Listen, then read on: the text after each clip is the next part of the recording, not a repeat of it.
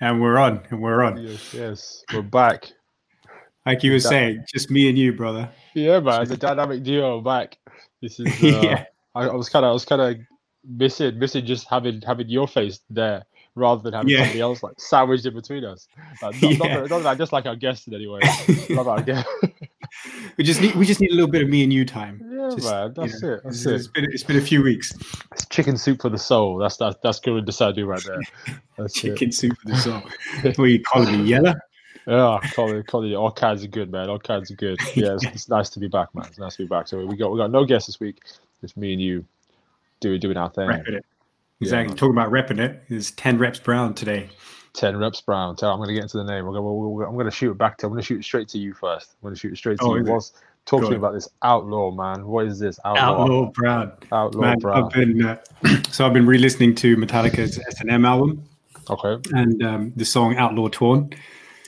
Such a it's just like there's so many epic songs in that. Basically, Yeah. if there was if there was one if there was one gig that I could go to and I was Mm. told like you can't go to any ever gig ever again, that would be the one, hands down. Wow. Like wow. if I could have gone to S and M 1999, that would have been the one. It's like it's not that even that I'm a massive heavy metal fan. I am a metal Mm. fan, but like mostly just listening to Metallica, and then with the orchestra as well. It's just something else. Yeah. So wild. if I had the opportunity, that would have been that would have been the one gig I would have ever gone to. I and like then their, yeah, and then their epic rendition of Outlaw Torn in that in that gig, in that performance, and um, ba- there's a line in the song where it Mm. goes. Um, um, the line is, "If I ever close my mind in fear, please pry it open." So that that re- that resonates with me. So I was like, "Yep, I need people around me, you know, so if they can see it happening. If I'm ever if I'm ever getting to a place where it feels like my you know my mind is closing off to the world around me, or I'm not considering my Yeah. options, or whatever it is, I just need you to pry it open, man. Just grab a wrench, grab a grab a crowbar, and pull it apart. So yeah, that was a sick line. Really enjoyed that line, That's man. awesome. That's awesome. It's Yeah. really interesting. You bring up bring up Metallica. I, I've not heard that song before. Um, Yeah. I'm gonna listen to it post podcast, like like just like you were listening to Whitney Houston last week. I'm gonna listen to Metallica. Yeah. Out- I'll send you that track. How do I? How do I know? Oh man, bro, you had me in stitches for so long afterwards. I was like, "This is this is Umar's shower music." Whitney Houston, like eh? general general hype, general hype music. Just like, yep, get this shit on. You, you, you see that movie? Uh, I'm gonna take out a tangent real quick. Uh, what's it Yeah. called? The inter internship. With Yes, Owen yeah. Wilson and, and, uh, Wilson. there you go, Vince Vaughn. Yeah. At the start, they're listening to uh, what's it called? Ah, um, uh, ironic, ironic by Oh, uh, Alanis Morissette. Yeah. Alanis Morissette. There you go. There you go. This is like one of those stupid tunes. Like just like, yep, this gets me, this gets me moving. Yeah, Yeah. yeah, I'm, I'm, gonna, I'm gonna listen to Metallica after this. But you know, my uncle was the first person. Shout out to Cool Jachu Berry, right? That's what I call him. I call him Jachu Jachu Jachu Berry, right? He's he's the Jachu. He, he's the guy who who introduced me to Metallica back in the day. I remember seeing his. Amazing. We had a we had a vinyl player in my grand grandparents' house, the house Mm. I was I grew I was born into and, and grew up in a little bit. Um, and he had uh, he had these vinyl records, and I remember that the I only remember one vinyl record because the the, the cover was so vivid. It was uh, it was a Metallica album, and I'm I'm gonna butcher it because I, I don't actually know anything about this stuff, but it was like um how can I describe it? It was like not Majin Buu from Dragon Ball Z. Any ring any bells? Oh man, big barely. big big pink guy like just kind of Okay. pink but like his face was like exploding almost right? And it was uh, it was it was the cover for this. It was sick. And i remember it was such a i can picture it right now in my in my in my mind. I'll have to find it. We'll stick a we'll stick a, a picture up on it uh, on the instagram page or something. But uh Hmm. that was my first introduction to metallica. And then listening to um oh what was the tune called? Uh for whom the bell tolls? Oh man, yeah yeah yeah What yeah. track. And then Take a look to the sky just before you die. What a line. yeah crazy it's the last time you. Yeah. Yeah, and then uh, what's the other tunes called? Um, oh, Enter the Sandman, obviously. Mm. Just, uh, just le- le- legit Metallica. The one that gets me, I think this might be on from S and M as well, is uh, Mm. No Leaf Clover. I love Yeah. that tune. I love that tune. That's that's the one that's stayed with me for ages, man. It's just the kind. I, I get these these visions when I listen to that song. I'm just Yeah. like that. That one really really centers me. It's crazy tune, man. Yeah, it's yeah. it's a it's a sick track. The beginning of that, for the longest mm. time, I was like, they used that in Iron Man. I'm sure they used that in Iron Man. Like there was there's a snippet of it where mm. it got used, uh, where I thought anyway, but I couldn't find a credit for it anywhere in Iron Man. So I was like, my mind's okay. playing tricks on me or something because it sounded very similar to that, like the beginning of No Leaf Clover. Mm-hmm whatever, man. Yeah, somebody, no, you know, I think you're right. You know, I think you're right. It, it, was there was nothing to it. I can I, I, can hear it now. Now I'm playing back the song in my, mm. in my mind. I can hear some kind of like because there's, there's, like a marching army kind of bit at the very start, and then it breaks yeah, yeah. off into the like the melodious tune, and then it drops into into everything else. Um, yeah, yeah, interesting, exactly. man. Yeah, I know. It's just like always, oh, it always gets me. I'm just like, I swear to God, that's um, that's from Iron Man, but whatever. I don't know. Mm, somebody, mm. if somebody knows, if somebody can prove it or not, please tell me. Put me out my misery. Yeah, man, from some other movie somewhere. Uh, it's it's cool. Do you know? I was listening to. I was watching uh, Guardians of the Galaxy One last night. That's oh, got yeah. some. That's got some wicked tunes in it, man. Yeah, they, exactly. they did that really well. Soundtrack. Yeah, they did yeah. that really really well. It's just because they, they just drop these insert these little tiny uh, tracks here and there, and obviously listen to you go back and listen to the whole album, and you're like, this is just wicked, man, from from yeah. the start right to the end. Uh, and they're just super quirky tunes. I'm, I'm, sure back in the day they weren't actually hits mm. or anything else, but they just fit so well. Yeah, they're the sick tracks as well, like uh, Rubber Man, Rubber Band Man. Uh, they got a lot, yeah, yeah, yeah. long watchtower in there as well. But yeah, they got mm-hmm. um, okay, they got some okay. ones. I can't remember. Yeah, man. But yeah, this is just a good album to listen to. Just a good feel good album to listen to as well. You're right. You're right. Just, just sticking on, just walking music. Good walking music. Yeah. and the movie, and the movie's not bad either. Just, just to give us. A the movie's good. Yeah, yeah. Guardians of the Galaxy is sick. I love the uh the, the dynamic between Groot and Rocket is my favorite. Yeah, them them two make the film for me. It's just like uh, I, I, love the scene, you know, in the, in the prison, and uh, they start yeah. off hatching the plan, and uh, they're mm. like, uh, "We have to get the battery last," and Groot's over there yeah. just like picking it out of the wall, and it kicks off, and mm. then them two just kind of like stand off in the middle of the prison, Rocket's yeah. firing, he's firing his gun everywhere. Groot's just like screaming his ass off. I'm like, this is so cool. yeah. seeing that for the, seeing that for the first time in Leicester Square with my cousin Habib, um, right. just blew our minds, man, because it was just floor to yeah. see wall to wall. Yeah. Surrounding that was a proper cinema experience. So yeah, rate rate rate yeah. who uh, the director of that film. Yeah, man. James yeah, Gunn. James Gunn. Yeah. Uh, yeah, James Gunn. That's the one. Yeah. Okay. Okay. Okay. Yeah, man. Did you did you see Tenet yet? I'm gonna watch it on Tuesday. Come on. I've got it. I've got it coming. So I, say, I, say nothing. I, I, say nothing. No, I'm not gonna say nothing. I'm just, I'm just, I, I wanna, I wanna have. I like how we've organically gone into our movie segment early today, and yeah, uh, I, was, I, was, I was waiting to just drop, drop into some Tenet stuff. But yeah, we, we shall, oh. we shall keep you guys in suspense for one more week. That's that's and, pretty uh, exactly. That's probably gonna be chat for next week, man. Yeah, that's, definitely. that's gonna be that's gonna be yeah that's gonna be sick. Is looking uh, forward to it. I can tell you're looking forward to it. Yeah, hundred percent. Here's the only movies I end up looking forward to, really, like properly looking forward to. Mm. So uh, it's going to be interesting. Yeah, man. Yeah, I, I, watched a really interesting breakdown of of the movie um, mm. in relation to not in relation to, any, to any way that that the plot is tied to or anything, nothing like that, but in mm. relation to Inception and in relation yeah, okay. to what was the film called? We discussed it at one time. Um, was with, it Interstellar? Christian, no, no, no. With Christian Bale and uh, Hugh Jackman. What was the film called? Oh, Prestige.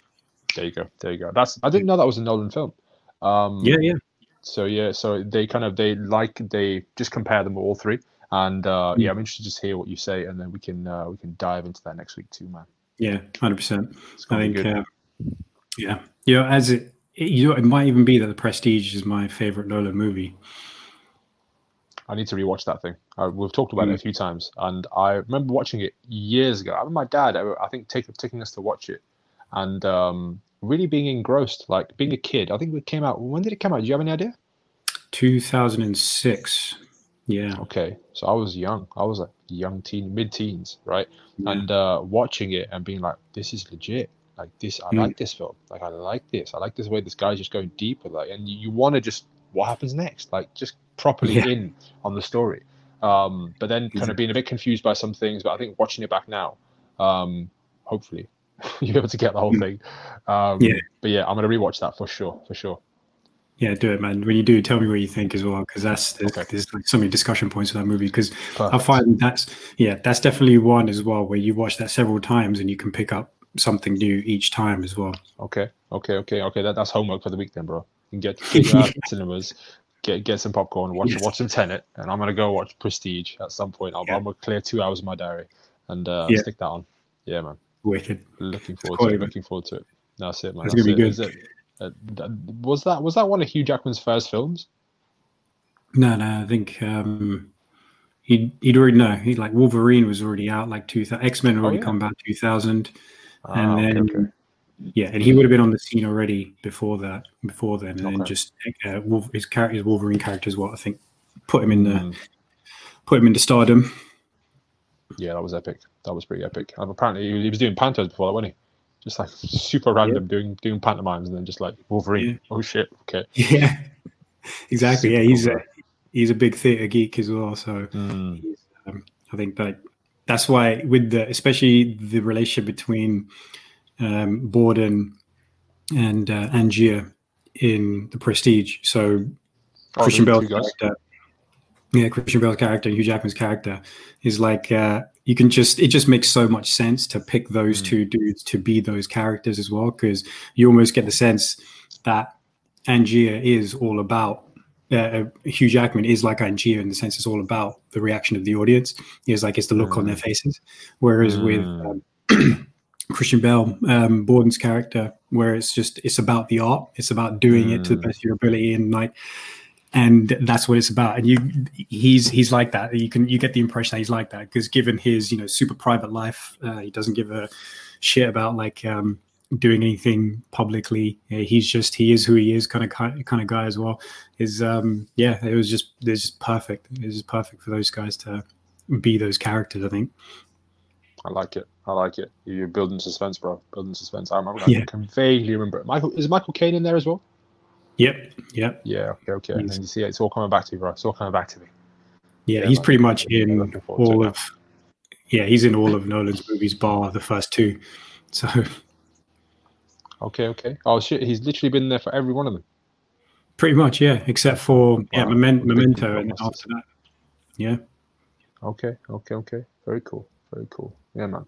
Um, nice. Nice. I'm gonna check it out for sure.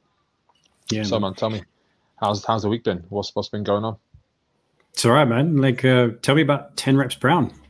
Uh, Ten Reps Brown. Ten Reps Brown was uh, was just a conversation that I was having uh, having with a friend, and um, it was it was one of those conversations where it was like, kind of realized that we had come to a point where now nothing really seems difficult and the the when I say that, I don't. I, I'm not trying to say that like everything's easy. No, I'm trying to say that everything is ten reps away. And what I mean by that is whatever the whatever the task you're trying to you're trying to accomplish, whatever tra- task you're trying to get through, um, it really is only a case of do, try, try again, and keep trying. And ten reps is ten reps is an arbitrary number. Ten is an arbitrary number.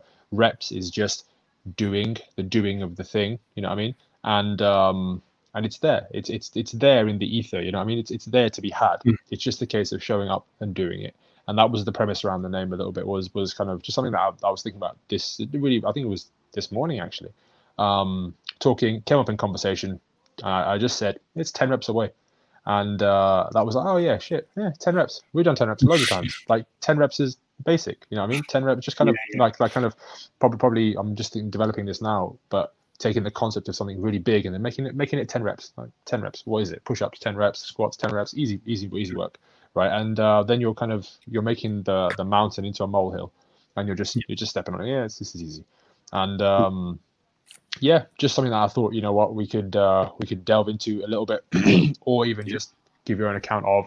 Um, but 100%. I think for people out there, like I, brought it up with a client this week, and I brought up the the concept of like what's the word? Um the the samurai right? So from uh, one of my linking it back to movies probably one of my, my top five favorite films of all time the last samurai. Yes.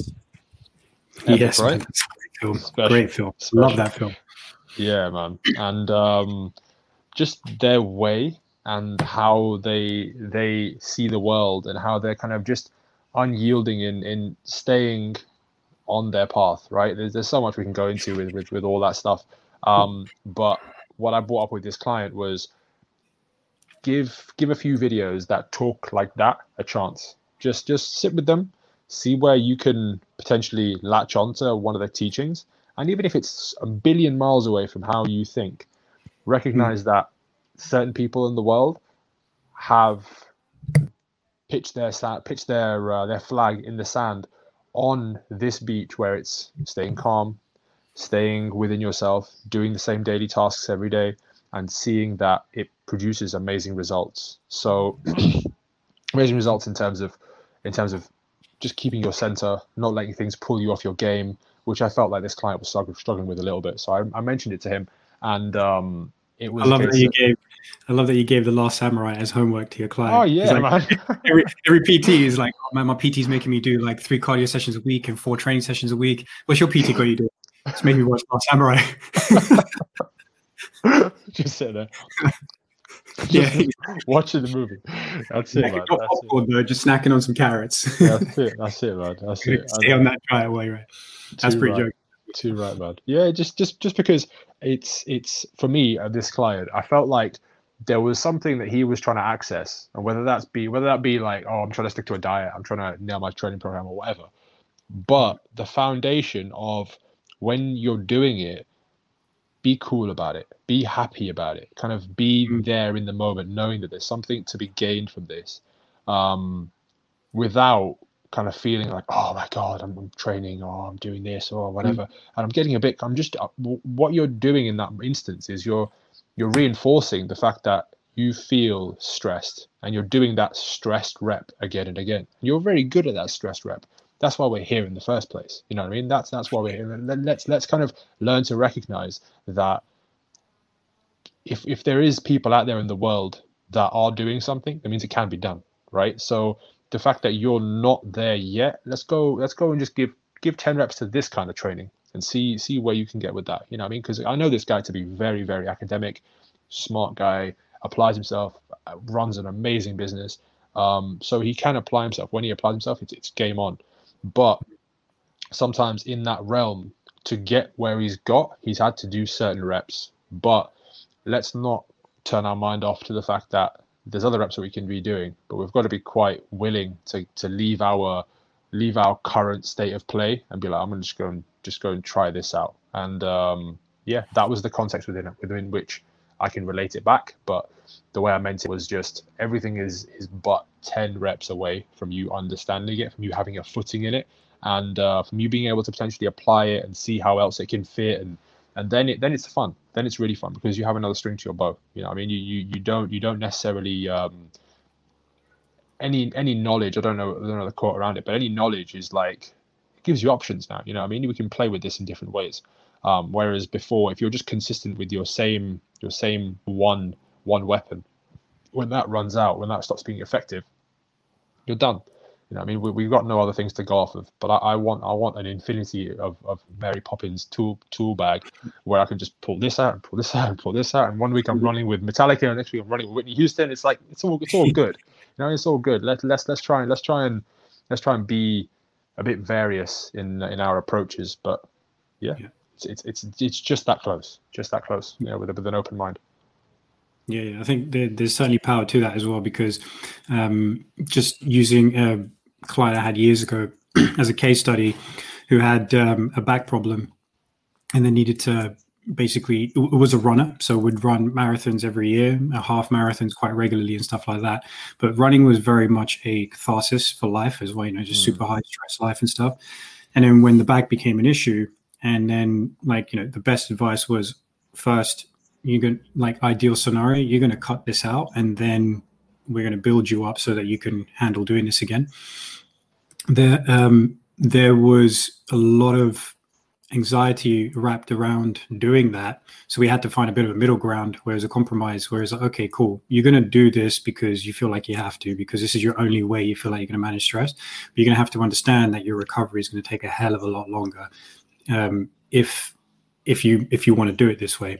And it's like if that's a trade off you're willing to make, he's willing to make, and was willing to make it because uh, running was the only thing he had to deal with the stresses of life. So when there was a potential that I was going to be taken away temporarily, it was like, okay, the only way this person knows how to handle life was being taken away from them, mm. and that's not ideal. That's just not cool. So, but the thing is, is like I guess in a lot of ways, the only way you realize that that's the only option you're giving yourself is by having it taken away from you. You know, you don't know what you got till it's gone, kind of thing. And then so I learned a lesson from that as well, which was if I'm if I ever have something taken away from me, I need to know that I have something else I can fall back on, which is going to help me keep moving forward in my pursuits. So again, using you know, achieving physical ideal, trying to be physically active and healthy as the example. There's been periods like you know I can't do jits because you know, my neck played up or something like that lockdown, you know. So that's the longest stint I've had of not doing jiu-jitsu since I started doing it, uh, since 2016. And it's like, if that's if if that's the only thing that I have going for me, then I'm going to get depressed pretty quickly. I'm going to get out of shape pretty quickly. I'm going to feel like this agitated, um, uh, dormant energy in me, which is always willing to, always needing to get out, and it's just not going to be directed very well. Whereas, you know, I found other I can find other ways of expressing that energy and expressing mm. myself so that it never ends up being an issue and I keep myself on a good level, even keel. So, what you say there about finding different things that you can fall uh, fall back on the various kind of activities or practices or whatever it might be, that's um, yeah, that's legit. That's powerful because the last thing you want to do is have something taken away from you which you don't have a replacement for. Mm knowing you have other things to be able to fall back on. Too right, man. Too right. Yeah, I, I like that. I like that running analogy. It made me think of. So I train. I'm training now as uh, another kid. Um, so Felix, mm-hmm. I mentioned before, and um, another client that I used to have back in the day, uh, a guy called Muhammad. He, I'm training his son, and he's also 13 years old, and uh, he's he's he's gonna do something special. Um, I'm gonna save his story for another time, but something Ooh. happened while while I was training him, where where there's he lives in a, in a in a little community where a little street where there's loads of houses, loads of families, loads of loads of stuff, and the next door neighbor kids were playing out, and there's an older boy and there's a younger boy, and the older boy's riding his bike around, just just being a little marauder, like doing his thing, and he comes out and he smashes his bike into his into his little kids into his little brother's uh, bike, and the kid like legit flies off his bike, but he's fine, he's okay, and um, the kid falls and does what I would definitely would have done when I was little, which is cried his ass off, like let out the biggest like ah, just like everything came out of this kid, like the whole earth just shook for a while, right? And um, I just realized I was like, that is that is shit didn't go his way and didn't know how to regulate it. He didn't know how to kind of yeah. do anything, so he went straight to like I'm gonna scream the house down. I'm gonna do the only thing I know how to do. I'm gonna do it well, like so everyone yeah. knows about it. Everyone knows that there, there's a problem right now. There's a problem. We need to fix this. And uh, his dad came out. and He was fine. He was okay. He was just he was just he just fell off his bike. Um, but in a way, that's an example of what adults can be uh, at at, uh, at any kind of advanced stage in life. Where okay, we've, we've, we've hung our hat on the fact that I like to cycle on my bike. I'm on my bike and I'm happy and I'm happy, happy. Although I'm off my bike now. I've fallen off my bike. I've been knocked off my bike. And now. I don't have my bike anymore. I feel hurt. I can't do anything. And I'm going to scream my ass off about it and everyone's going to know about it.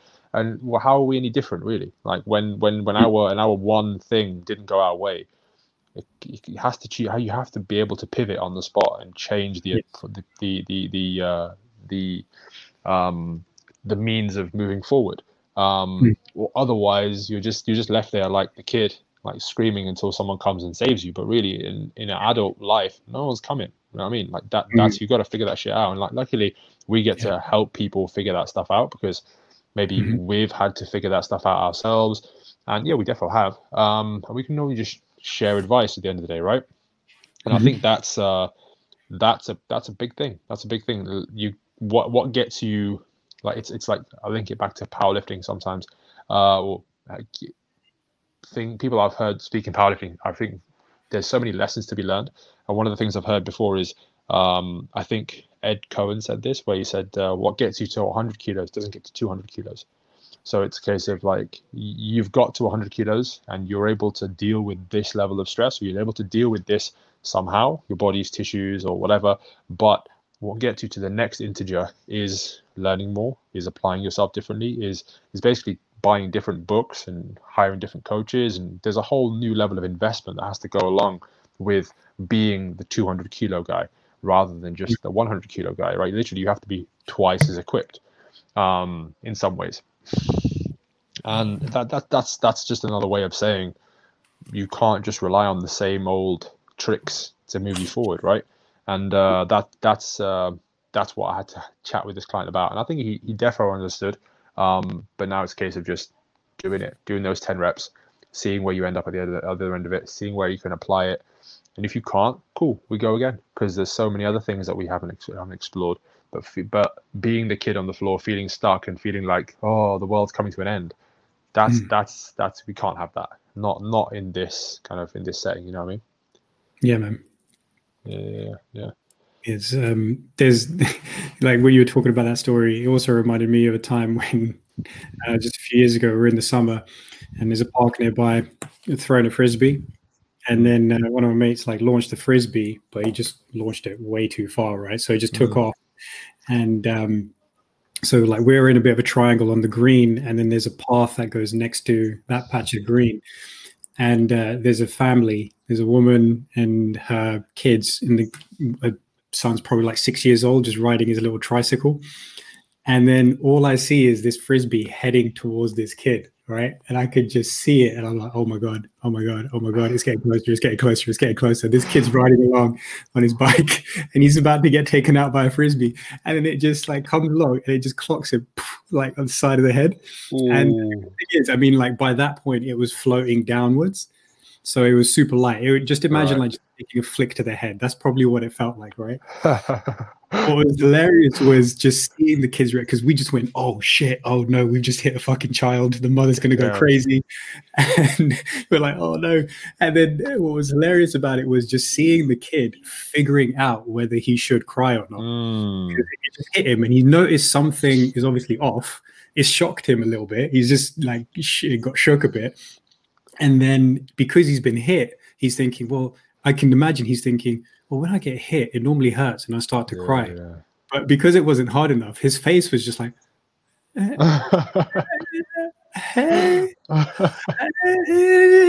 and then he just started crying. He was like, bro, you know that you just cry so you can get attention.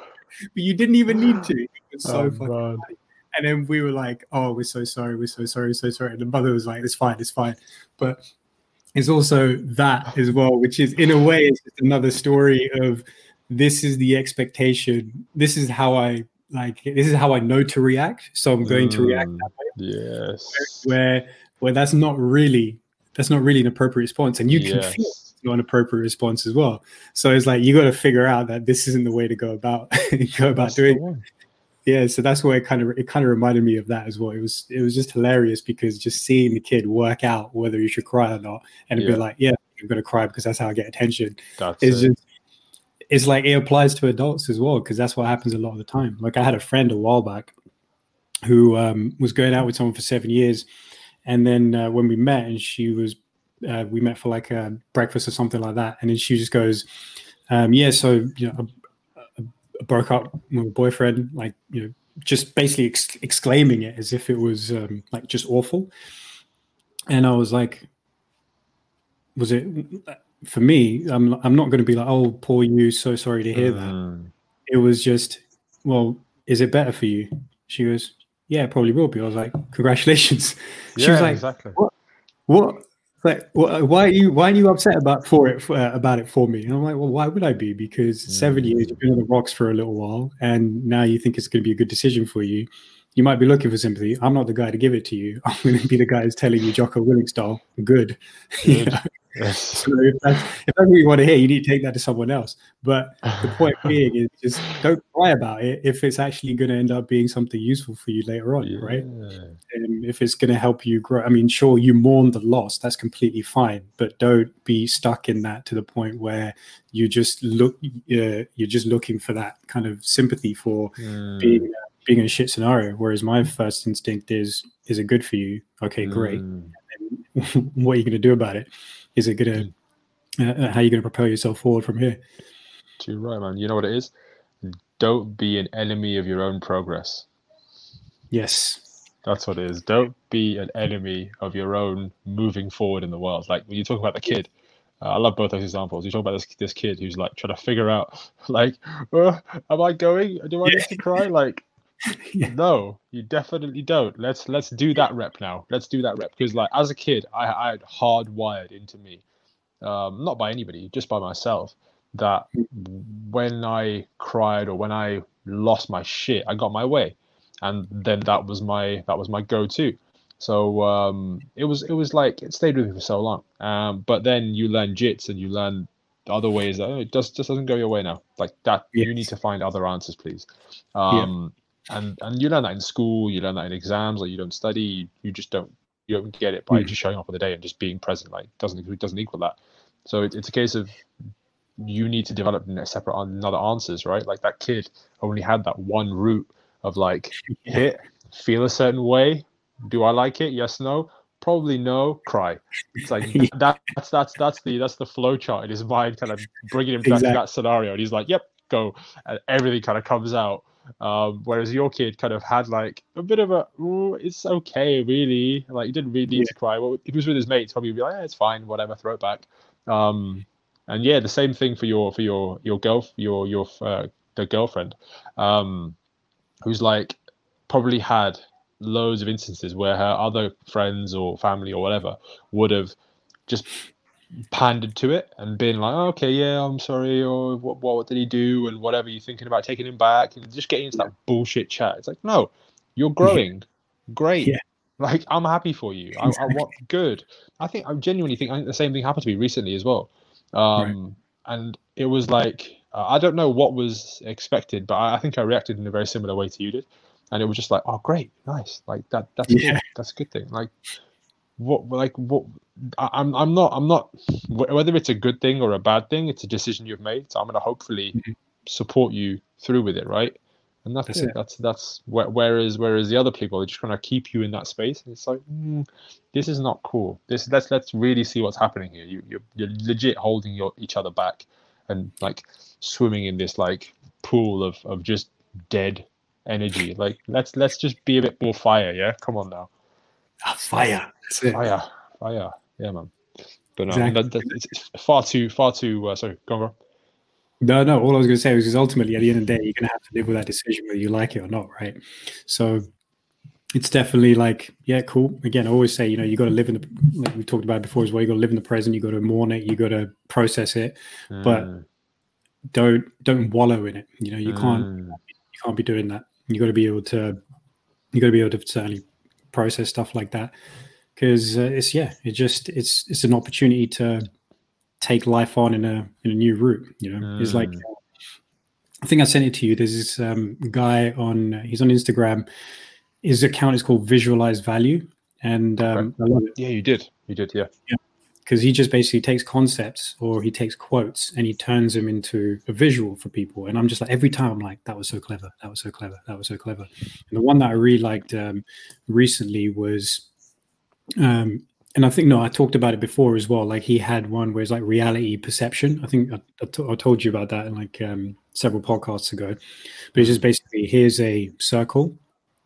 And that's all a reality and then here's an observer who's a dot outside a circle and you all you can see is just kind of a portion Mm. of reality right and then there was another one which was um, like you know perspective so that's your perspective on reality but there was another way that it was kind of uh, portrayed which was like you know the lenses that you view the world from. So it's like you view the world from one lens it shines out into and then like you know here's a whole big reality and then you add like another lens it's kind of like a magnifying glass and it's just um and it just increases that area that you're able to see of the world. Mm. so that experience is basically increasing your ability to see the world for what it is like in a bigger way. You know you're improving your you're improving your perspective and um, that's that's that's what that's what all these things are for as well you're improving your perspective it's something that allows you to get wiser basically Mm, mm. That's so true, man. So true. It's literally you, you what you just raised made me think about a client of a friend, and um, so he's uh, this trainer's training. Uh, sorry, a client of a trainer that I know. His, this trainer's training the client post lockdown, and this client feels, oh, sorry, through through this client's kind of journey, stress, battling kind of um, existing I'd say like family dynamics, cultural dynamics, some of the some of the things we've been been been talking about the last couple of weeks, right? They're they're ever present. So they they bring out a a baseline of stress, yeah, and this client has to deal with that. They have to be aware of that. They have to move forward with that. But so I can kind of liken this in the sense that say uh, a, a militant granddad would kind of be a little bit, yeah. So and what?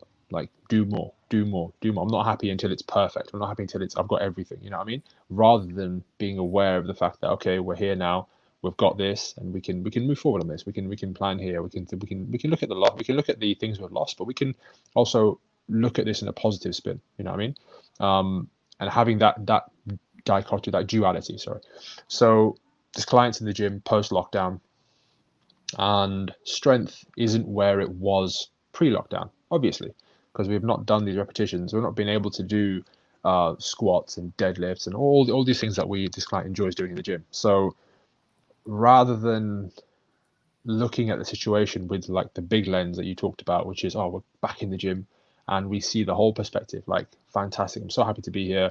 Happy to be socializing. Happy to be away from my home, which was getting a bit stale. Happy to be outside again. The sun's shining. Everyone's training music's going, and we've got all these plus points. I'm back with my trainer. Um, there is instead this thing of oh, but um, I've, I've, lost this this gains. I've lost these gains. You know what I mean? And really, you can't do anything about that. So all all you you're choosing in that moment is you're choosing to look back at what was and kind of be attached to this old vision, old version of yourself when reality right now, does that really help us? Yeah, in a way, because we know what we're capable of. But right now, can we not push forward, look at where we are, be grateful for where we are, set a plan, know that within a couple of weeks, now we can come back and we can actually get back to where we were and even push push beyond that because maybe baseline levels of stress have gone down, you've been resting a lot more, we can really crank it now um, when we when we kind of get back into the flow of things those things are much more leave us with much more hope in the moment. Whereas the other way of thinking is just going to be like, oh, well, I'm just shit, right? I need to go home and bury my head in the sand and never come out again because I can't go back to where I was. But that I think that repetition within certain people is ever is very very present, and I think recognizing that in yourself or having a trainer to bring that out in you, I think it's priceless because you're then going to go forward uh, to somebody else and speak those same potentially speak those same negative reps or, or even bring that into their awareness where you don't need to. You need to you need to be focusing on the things that we can do right now. You know i mean? How can we still be effective? How can we move forward? We can't go back in time but we can still jog on the right way that's it man and like uh, shout out to hemel again because he brought that to everyone's awareness as a client last week as well the stuff that we talk about which is you know, celebrating the wins and even if you're adjusting downwards or mm. regressing something, you're still celebrating that because you're still moving forward compared to if you didn't do that at all, right? Compared yes. to if you made that start. And so that's where it sounds like this person could really uh, gain from is mm-hmm. Looking at it like that, which is all right. Well, I have another opportunity to. Um, I well, basically, you're going back to doing the thing that you love. Is like you know, celebrate that as opposed to what you feel like you might have lost, because right you've achieved that status before you can get it back yes. and and that's the part of part of the journey as well you're going to have to adapt to shit that happens mm-hmm. and can't be too upset about the fact that you've got to start from a little bit further back than where you would have liked to have been but ultimately Absolutely. Yeah because like different ways of looking at it as well it can give you more drive. You can be like all right this is where i was before.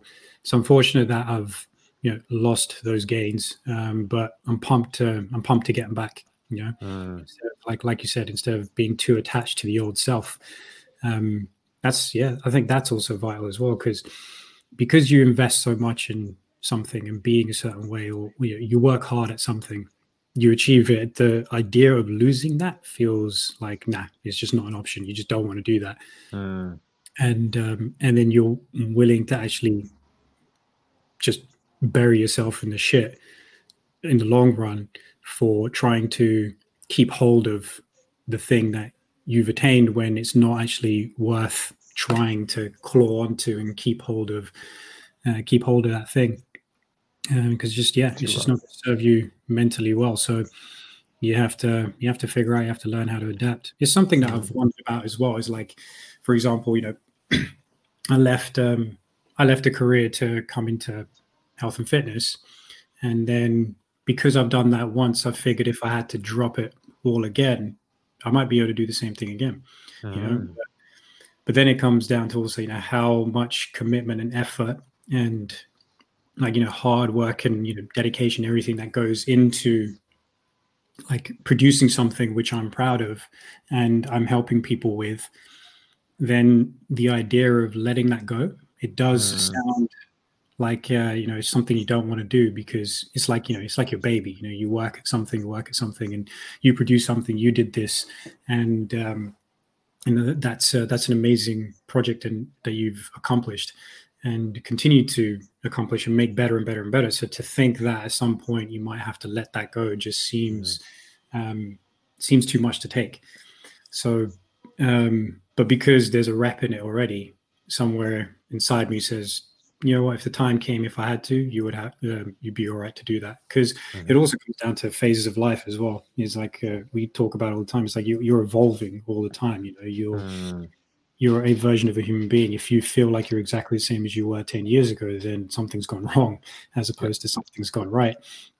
So yes, um, so in that evolution, you, I feel like you know, I could find something like that I'm equally passionate about and it's in a different realm. Mm. Then maybe maybe I have to make a choice. I don't know. I don't know what that looks like. But again, it comes down to um, being okay with having to let go of things that you've built up and the, for the sake of moving forward and achieving kind of the next level of fulfillment. That's it, man. That's it. Nothing's promised, right? Nothing's yeah. promised. Like like we have these plans, cool, but who's to say that the lesson you're supposed to learn right now is a one of getting 90% of the way there and then just all of it falling apart. I remember mm-hmm. like a personal story of mine, uh, year year eight or year nine, um, really, really enjoying playing cricket for school, school team, learning how to learning how to uh, to to bowl well, really enjoying bowling, put it that way. Um, and I think the day or the second day before, um, we were playing lunchtime or whatever, and I think I got, I got pushed by somebody or whatever. It was just like kind of one of those random kind of occurrences, and I slipped and I, I broke my wrist, mm. little tiny hairline fracture and I was in such like I knew something was wrong, right? And I and I knew because my my wrist was like pressing up against my shirt, like it was that swollen initially, and I was like. I was like, it's fine, it's fine, it's okay. I got, I got cricket. I, got, I want to go cricket tomorrow. I'll be okay. I'll be okay. I'll be okay. Like every time I like turned my hand, there was like excruciating pain in my wrist, obviously because there's a freaking hairline fracture in there. But um, the the denial in me was such like such that that I went home and uh, my mom looked at me like as I walked in, like dragging my arm behind me, like this thing broke, but I don't know what to do with it. And, and she was like, "What is going on with your wrist?" I was like, "Yeah, it's okay." And I could, could visibly see on my face that not okay, right? This is hurting me. And she looked at my arm. She was like, "It's entirely red, and it's like it's like bursting out of the seams of your of your shirt, right? Like it's mm. swollen as hell. Get to the hospital." And uh, so we get there and X-ray, and there's a, a hairline fracture. But the denial in me to be like, I won't yeah. be able to play cricket now. Like this can't be broken. Like this can't be broken. Like this can't. I know because I have to go to school tomorrow with a frigging cast on. How can I bowl? How can I do anything with the cast? Like you can't roll, run in, have this big club in one of your arms, and like there's no, you can't, you just can't do it, right? It's not going to work. Um, and that was it. That was that was that was a lesson. And now I see back to be like, you had all these plans, but no, it's not. This is the lesson you need to learn. Actually, like you, you take stock in the preparation, the fact that you are that guy. When it's time to bowl, they're, they're going to call you first. Like, but right now you have to park it. You got to learn your lesson, and you got to learn the lesson in patience, and learn it when you're when you're friggin' twelve years old. Right? That's that's you in year eight. Um, and yeah, it's, it's it's a case that learn it now or learn it later. You just got to learn it. Um, yeah. And again, back to that, like nothing is promised. It's it's not gonna go your way all the time. So learning to pivot on the moment is everything. That's that's that's such a key, such a key skill to learn. Um, and it serves you, serves you in so many ways because you look at jits, you look at anything, PT. You have a client that comes in and you're like, oh my god, this client is amazing. I get to flex all my muscles with this client, this program, that program, this exercise, that exercise, that exercise. Yeah. And they go home and they can't stick to a diet plan. You're just like, oh, goodness yeah. me, like, come on. Like this, this is, this is, this is, you're made for this. And like, as much as you want that client to be next America's next top model, right? You, you're just not going to get it because, because they need to, uh, there's just some, there's something else, there's another lesson that you need to upskill at to try and get them across the line. And that's yeah. just, that's just life in a funny way. You know what I mean? It's like, oh, you thought you had it, but uh, no, sorry, try again. Computer yeah. says no. You know what I mean? So, so exactly. Yeah, man. Yeah, no, it's interesting. It's proper interesting. Yeah, this is the beauty of uh, how business is dealing with people. Yeah, it's like mm. we're learning as much uh, as they are along the process. Yeah. Yes. Um, yeah, there's always exactly. there's always an opportunity to always an opportunity to learn with them. It's like uh, mm. uh, something from our expertise, but by them being human, we're some, we're learning something about how to just tap into people a little bit better. Oh yeah. And and help them achieve what they want to achieve. It's it's just so fascinating, man. Just yeah, man. Realizing what it actually is to kind of well achieve those physical goals, but also just what it is to be a human being and how everybody just you know how yeah interfaces. It's like the uh, the the principles are pretty much the same. You know how to live how to live a good life, mm. regardless of who you are. Is just adapting. It's what um, you know how Simon said when we had him on, where he, when he's teaching personal trainers, is like um, here's the framework, and then you're just going to plug the individual into the framework and the mm. system. It's the same thing. Is uh, it's always the same thing. Whereas like you know to live a healthy life, it's like the system is there. You just need to plug yourself in to that system and just adapt it so that it's um, applying applying to how you want to how you want to live things. So let's say, for example, a core thing is to know your values. You know, know what you stand for, so you live by them. Otherwise, you just feel like you have a bit of a wishy-washy existence without really realizing why that is. Mm. So that applies to everyone. And then it's just okay. Well, you just plug in your values. You say what they are. You live by those values, and you're going to live that fulfilled life instead of feeling like you're wishy-washy. So it doesn't matter who you are, you know, like I value physical health. Somebody might value, somebody else might value um, artistic endeavor. And so it's like, okay, well, whereas I get my fulfillment from uh, going for that, for physical health in all these different ways, you have your artistic endeavors, which you place on that same pedestal, or rather not even a pedestal, but the same priority. So, you know, you go do those things and, um, and yeah, and then that's it. You're, you're achieving. Mm. Too right, man. Too right. Really interesting. I, I, I like what you said earlier about the the client learning as much as we're learning.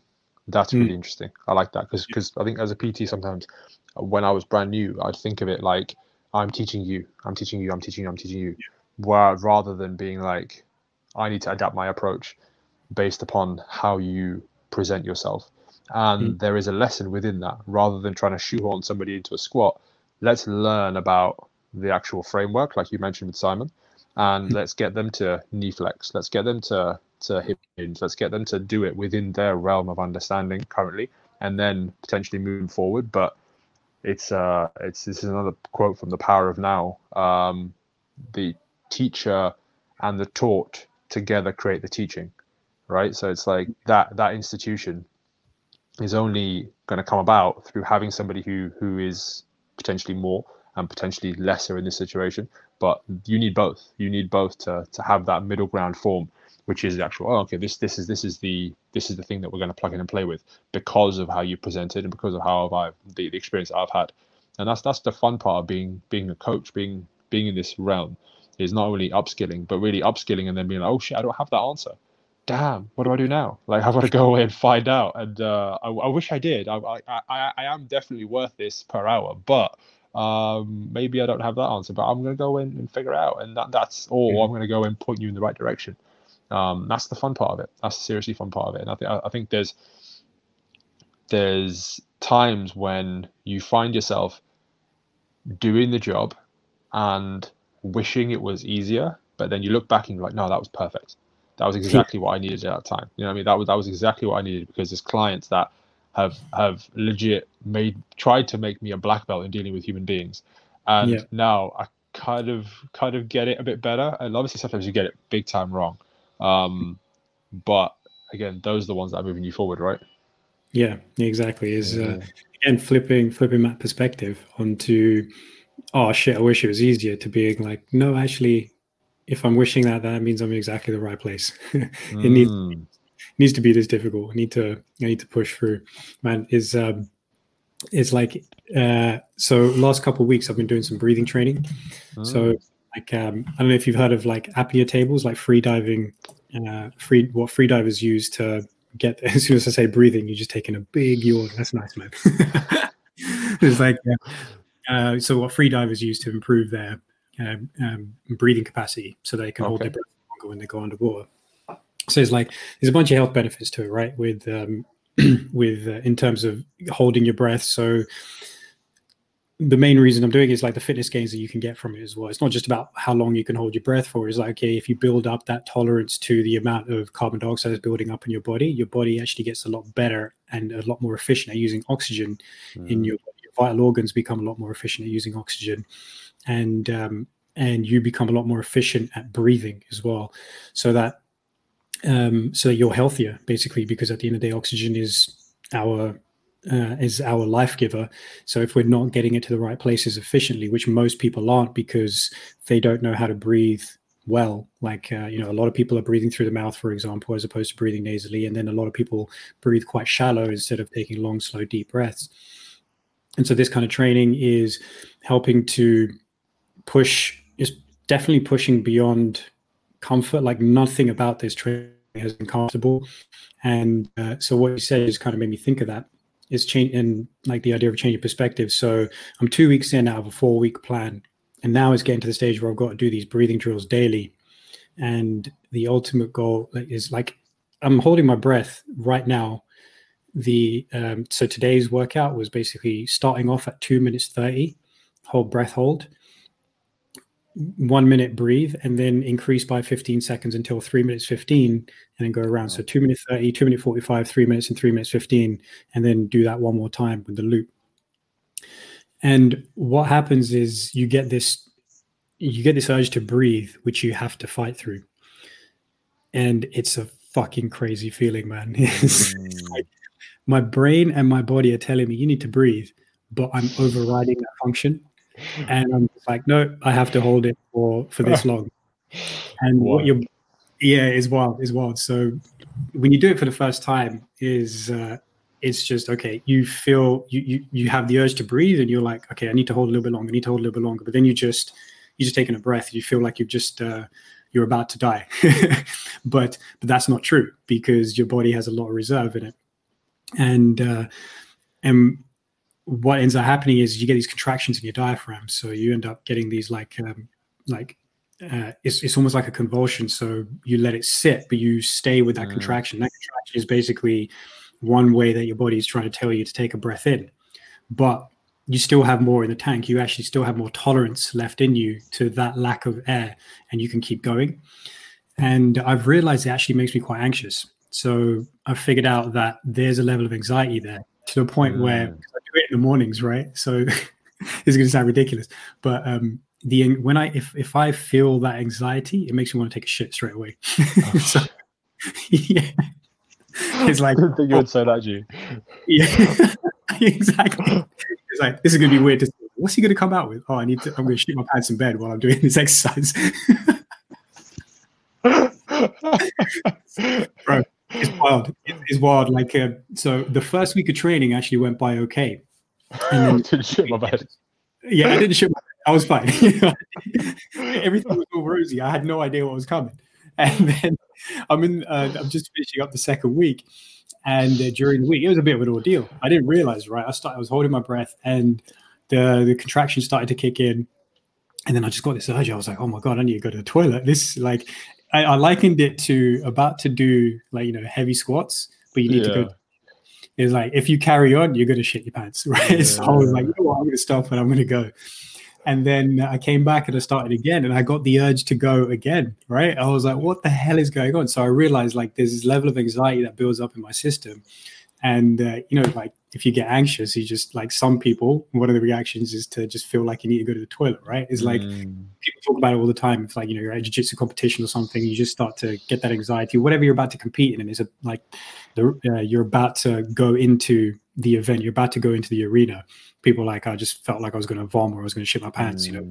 it's, it's quite a normal thing. So this is the experience that I'm getting. And I realized that it's coming from the the contraction. So when I contract, because you're overriding the urge to breathe, I'm I'm starting to freak out. And I didn't. It wasn't like that in the first week. It was relatively plain sailing. But now the second week is starting to push things. It was like, okay, maybe maybe this is what's going on. It happened once. I didn't think anything of it. it happened a second time. I was like, all right, let me see what happens the third time. And the third time, it happened again.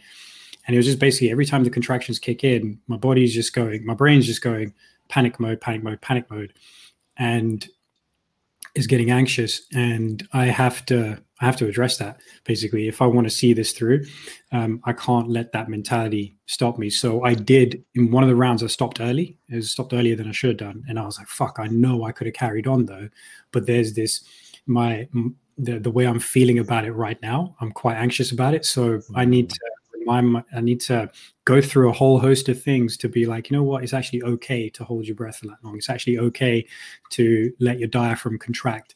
And I'm using all the anatomy knowledge that I know to make it sound fine to me. So I'm like, okay, if you start to contract, it's okay because you're strengthening your diaphragm muscle, and that's only going to improve your breathing.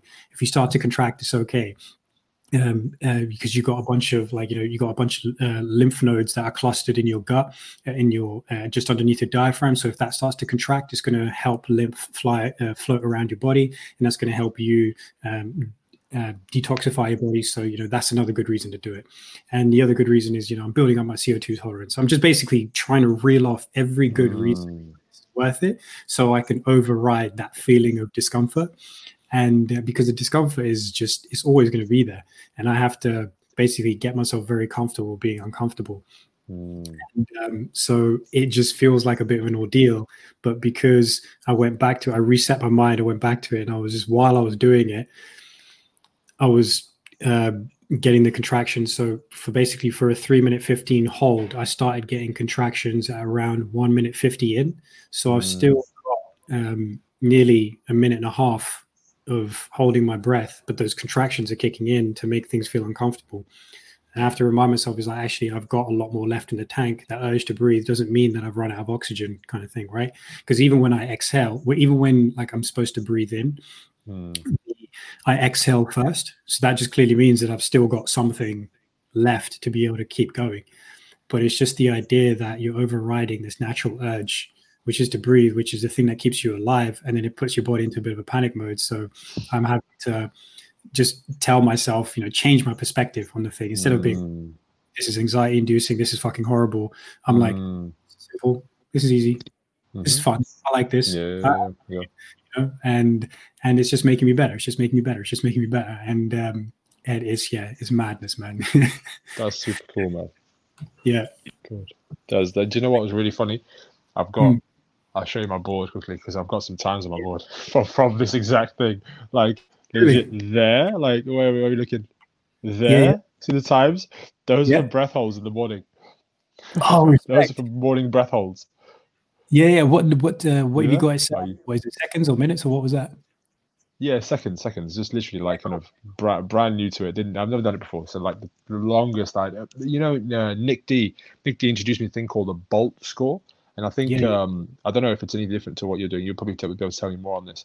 But you you breathe normally, then you exhale a little bit, and you just hold there. You don't necessarily mm. want to hold a big breath of air in. You're actually breathing out and seeing how your CO2 CO2 tolerance is.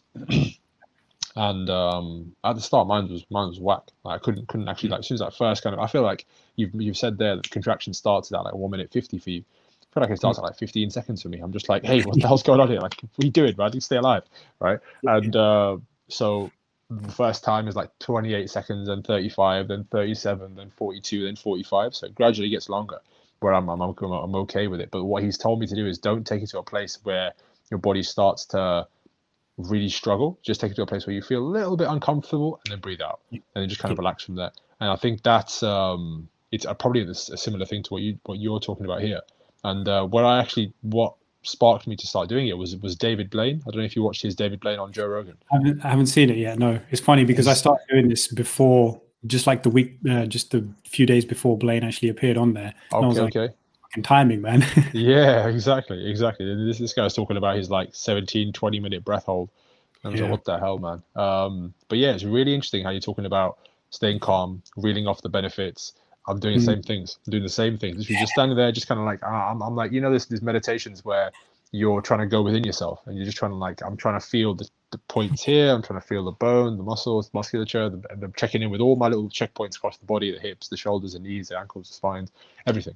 And um, all that is to do is to take your mind away from the discomfort and mm. uh, that I think just the practice on its own, the, the, time is is almost irrelevant at this point because you're not going to be amazing at breath holds the first time you do it. But it's yeah. the practice of taking your mind away from the pain that that's that's the that's the thing you're trying to that's that's the skill you're trying to fortify. Um, it's really interesting, man. It's proper. It's one of those uh, it messes with you, you know what I mean? Because you start doing it and you're just like all of a sudden like body just panics. I haven't, I haven't had the shits yet, which which I'm, I'm not looking forward to. But um, I, I, I, feel to each their I don't know. God, man, I don't know. I don't know. But um, I feel like I'm a bit scared about this in one sense. This is strange. I'm going to mm. share this, right? I feel like I'm such a literal person sometimes. When someone says "don't breathe," I feel almost like I'll just drop on the floor in a minute. Like I'll just feel like, "Okay, I didn't breathe." Like, what do you want me to do? Like, I'll, I'll just I'll stay with my breath held. Hopefully, I won't do that. But um, yeah, I feel like I just choke myself out by just not breathing and just be like, "Oh, he died by fucking trying to trying to trying to hold his breath or whatever. Um, anyway, yeah, just a weird one, but but it's a really interesting practice. What what's the what's the goal of doing it for you? What's what, what what's the why? Yeah, man, it's mul- it's multitude uh, multitudinous, but um, but yeah, uh, first of all, on that point, and then the difference between the bolt and what I'm doing, the um, it's like yeah, there is that kind of like it's very very rare for it to happen, but you have to like uh, there is that slight danger involved where it's like you can hold too long. Like this is when mm. you're really really pushing yourself right? Like supremely pushing yourself. So you want to ideally do it with other people but it's going to be rare that you get to a point where you're going to choke yourself right? Yeah. it was like uh, knock yourself out with uh, because you didn't um, uh, because you didn't breathe. Um, because there is a bit of a uh, there is a response where you're just going to go no i'm going to have to do it. Mm. and then uh, yeah, so the bolt score is just basically breathe in, breathe out, hold. Idea is to get to at least 40 seconds because then that means you've got good CO2 tolerance. And that means you're more efficient at using oxygen in your body. And um, whereas with this, with the apnea tables, you basically before like you want to do calm breathing, so long, slow, deep breathing, just to make sure you're calm, like getting your heart rate down a little bit. Then you're going to take a, breath in where it's about 75% max of your breath in, then breathe completely out. Any residual air, you breathe that out as well. Then you take a massive, huge breath in as well, filling up your stomach, filling up your lungs, and then even gulp in some air afterwards as well. So, like as much air as you can possibly get in, and then the timer starts.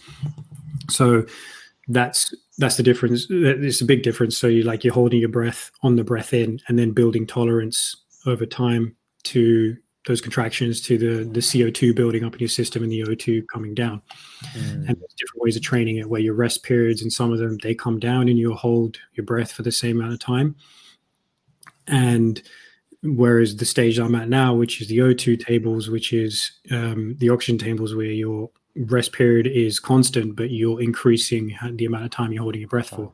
Okay. So, that's so that's like increasing the density, right? Say again. Sorry. Both a form of like increasing the density of the of the workout. Yeah, yeah. It's just yeah. uh, approaching different ways. Whereas one kind of makes you a little bit more tolerant to C- uh, CO2 in the system. The other one is making you more tolerant to having less O2 in your system.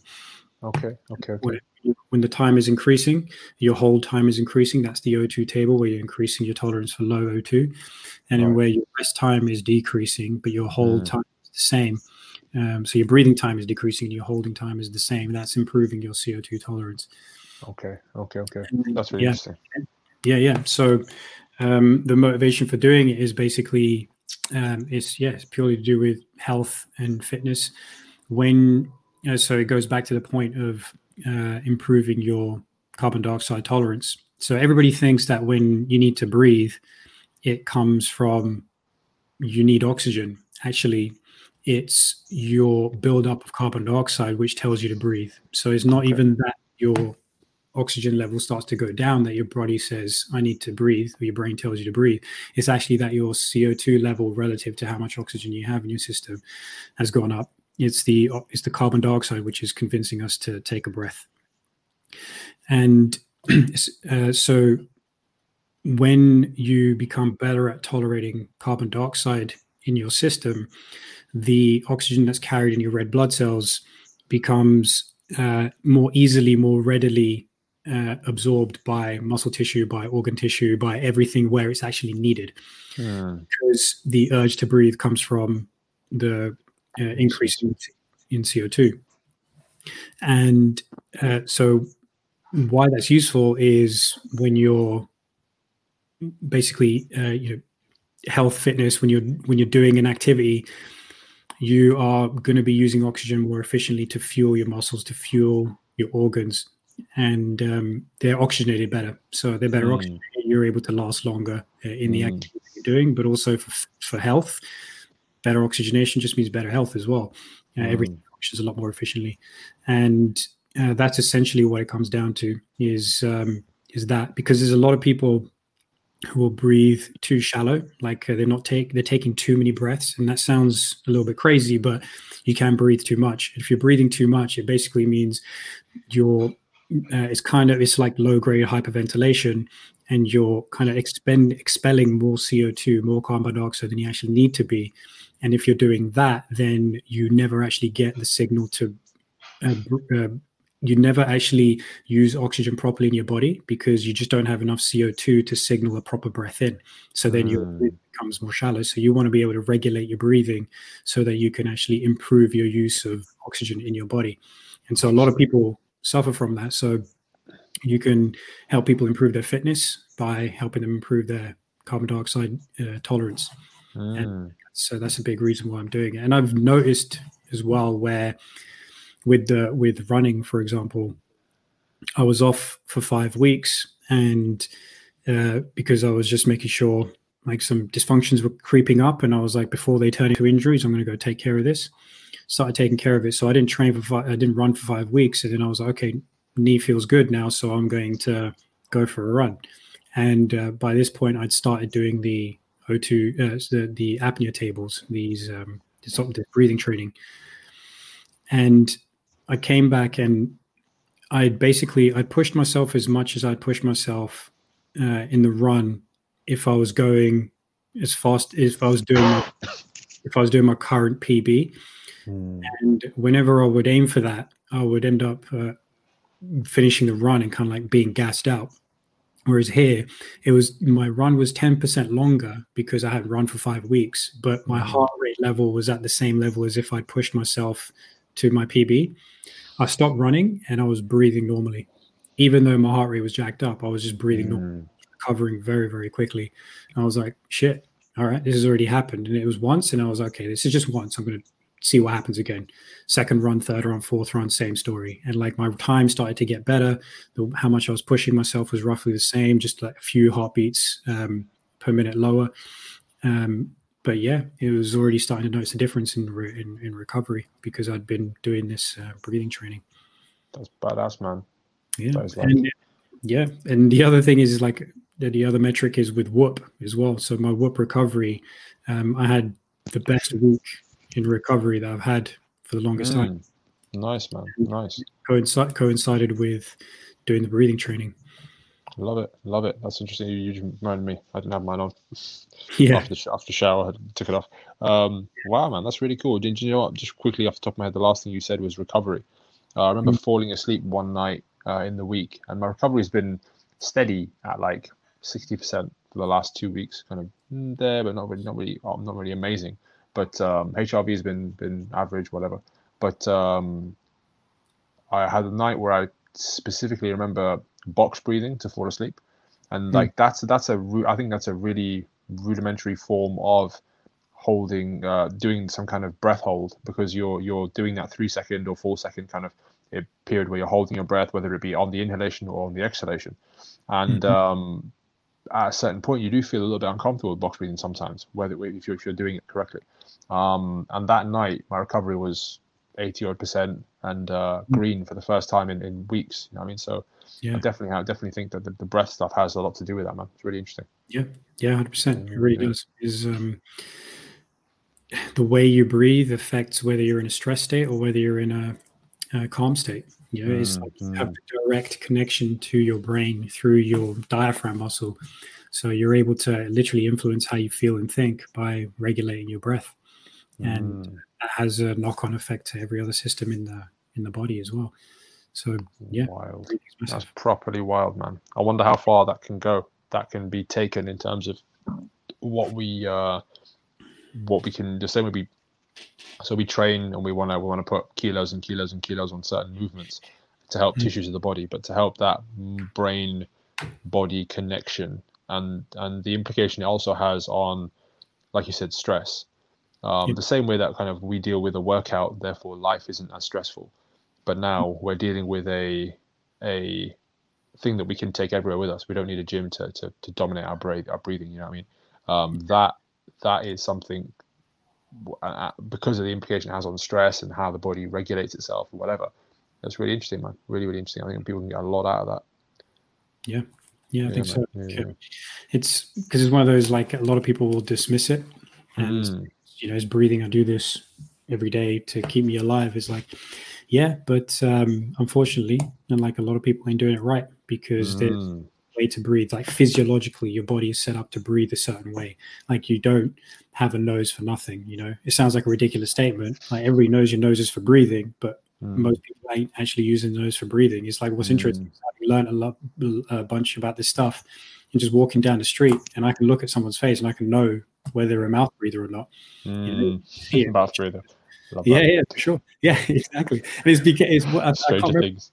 Yeah, that was it. Yeah. So um, I never watched Stranger things, right? But I knew that, that, mouth breather became a bit of an offensive term uh, mm. from Stranger Things, and um, yeah, so don't be a mouth breather, man. Yeah, man, that's it. that's basically it. But uh, yeah, and and you gotta if you are, then you got to be able to train yourself back into using your nose. There's one thing where like you know, you've had your nose broken, you've got a deviated septum, maybe you need to have that surgically repaired, but that is actually worth doing if you've mm. if you've had your nose had your nose busted in because your ability to breathe uh, through your nose changes how much energy you have in the day. Mm. Even if you change anything else, but you just instead of breathing through your mouth, you start breathing through your nose. You have more energy. Your nose is basically designed to take air in, filter it properly, um, and pressurize it in a certain way. And it also activates vasodilation of your blood vessels. So you, your blood vessels open up so you can get more mm-hmm. blood flowing through the body. And then because of the way it passes through the nasal cavity, it actually um, uses oxygen better as well, mm. where none of those benefits from mouth breathing. So you want to be able to use your nose as much as you can. You can train yourself to use your nose again in the same way where somebody might say, you know what, bicep has shrunk because you haven't been curling. You know, mm. you you you're not you can't breathe through your nose because you haven't been breathing through your nose. So once mm. you start to train breathing through your nose, just like you start training your bicep, it starts to get bigger you start to train your uh, na- uh, nasal breathing, you actually start to get better at breathing through the nose. Yeah, man. No, I've noticed that for sure. Yeah, Paul, Paul, check. Like, do the thing to have the power, right? Like yeah. Just, just, just breathe through your damn nose. Like, close your mouth. So The Rock. We, we quoted The Rock like two weeks ago, right? Shut your mouth and know your nose. Change it. Change. know your role. Shut your mouth and know your role. Shut your mouth and know your nose. Get, get, get in touch with that thing. Exactly. So I feel like the Malik, the Malik freaking uh, the nose that we got here, flipping it. It's like two two tunnels, man. Like channel tunnels in my face. just sucking that air in. I have this on uh, on my cardio days. Yeah, legit like a Hoover Henry right here. Um, Henry Brown next week. Love it. I was on. Uh, I was on a, a yeah chimney. Uh, I was on a Concept2 this week, uh, rower, and um, Nick's got me doing nasal breathing the whole time, whether I'm whether I'm pushing uh, high RPMs and then recovering and whatever. And uh, the problem I get is that I don't know why I get crazy, crazy, like not crazy mucus buildup, but when I'm trying to really force through my nose, just that bogey just like flies out somewhere. I'm like, sorry, sorry, let me, let me wipe that. I got 15 seconds left left in this like this this this row. I'll get that in a second. I'm really sorry. I don't like blow my nose half the time. Exactly. But you just keep an eye on that bogey in the corner of the room that you just. I better make sure I keep an eye on that one. yeah, nobody else saw it. It's fine. too right, too right. But yeah, but it's, it's it's proper. It's a quite definitely a superpower, man. Having having the ability to breathe through your nose and um and just regulate it, regulate it completely. It's um I've, I've, I have a client right now who plays who plays rugby for a really high level. Actually, he plays for his national team, and um, he's he's always just like. like breathing day one. Obviously, being rugby players, his nose broken a few times. Um, but one of the first things we worked on was just like open that shit up, man. I remember kind of like telling him just like put your fingers here, and just kind of like blow through it. Just I want, I want, I want to see this shit just open up a little bit. And just whether whether it be I want you to chew some more gum to see to see airway just kind of menthol just gets in there and then you open your shit up, and yeah, then from yeah. there it's like okay like you have you have you, have you met your nose now great now we're gonna get, we're, we're, we're, we're gonna we're gonna we're gonna really get to be good friends and. uh between sets, it's uh, it's sets of breathing and recovery and whatever. It's, it's constantly uh, there in his plan, and he's noticing the differences already. Where he's on, everybody else come back from lockdown, and uh, I don't know if you well, I don't know if you've been back to the gym, but there is certainly some damage being done during lockdown. let's, let's put it that way. Let's put it that way. Like I'm so thankful. I'm so thankful that I've, I've like chose the right path. We, we had this choice. You, you, you told me about like people just investing in the wrong thing during lockdown. Like people just alcohol sales going up and this going up and everything yeah. going up. We're just like, okay, can we train three times a day now? Yeah, great, we can. Okay, cool. let's, let's, start. Let's start running and start shadowboxing and start doing this and start doing that. We, we go back to the gym now. And we're like, oh shit, some people yeah. didn't make the right choice. Like, uh, but yeah, it is what it is. Just thankful, thankful that we made that right choice. Um, yeah, and he, he's noticed that already with getting back on the rugby rugby pitch. Um, where he's recovering way faster. Obviously, the other the other training is having an implication as well through his core or whatever. But that's something that he's he's never had before is the ability to breathe through his nose. So it's okay. Mm. Yeah, we got this down now. It's good. Powerful man. Yeah, you can yeah, yeah. stuff like uh, nasal strips as well. So mm. nose, and then yeah, wicked, and then yeah. tape his mouth as well. Yeah, that's it. That's it. Yeah, but Bilal was doing that a little while, a little while back. He yeah. had this like bite down thing that he would wear, and uh, mm. he looked like a proper dork doing it. But like, he's uh, it's, it's sort of game game for the course, man. You look like a dork when you wrap your knees and go and do some squats, right? It's like, what are you doing? Like, like, just just just go just go and squat, but like, yeah, you got to do it. You got to do it. Yeah, exactly. love it, love it. Uh, especially during sleeping. So when I experimented with the whole shebang, mm. I must have looked like I was in some experiment, man. Like I'd, I was like, look, deserved like look like a lab rat. It was ridiculous. I had um, mouth tape over my lips I had the nasal strip on, and I had earplugs in, and then I put an eye mask over my face. you know this that is that is legit one of my favorite films of all time commando right if you've not seen if you've not seen commando that, that scene where he's like ripping the war paint out and he's like he's like loading all his guns putting that one there and he's like friggin' putting the shit over here and all these bandoliers. Jesus, Jesus there, just kidding himself out to go. Nice night sleep. See you later, guys. He's got his Earl Grey brewing. Ashwagandha is just there. Just, just yeah. oh, there's my tablet. Very good. Blue blockers are on. oh, that's freaking hilarious, bro. I know. Yeah, let's not forget the rest of the setup as well. Then, like, okay, here we go. Here we go. No, overhead lighting. It's just a Himalayan salt lamp, which is like you know got that red low lighting. Um, yeah, man. It's it's all love it, love it. We're gonna go save Alyssa Milano in my sleep. That's what I'm gonna yeah, do. that's the other thing as well. Just to add to that, son, um, he hooked me up with a mouth guard as well. He made one personally. Oh then, yeah, okay. Yeah, so he was like, wear it while you're asleep as well. So I just I was wearing that while I was sleeping too, because there were a couple of nights like uh, I basically started to notice I was grinding my teeth a bit. So okay and I was like, okay, it's probably it must be like stress related on some level, and this is how it's manifesting itself. So he was like, just wear it while you sleep because otherwise it just completely fucks your teeth up. You just keep grinding mm. away. And I was doing that for a bit, and like now everything feels fine. So could you imagine that setup?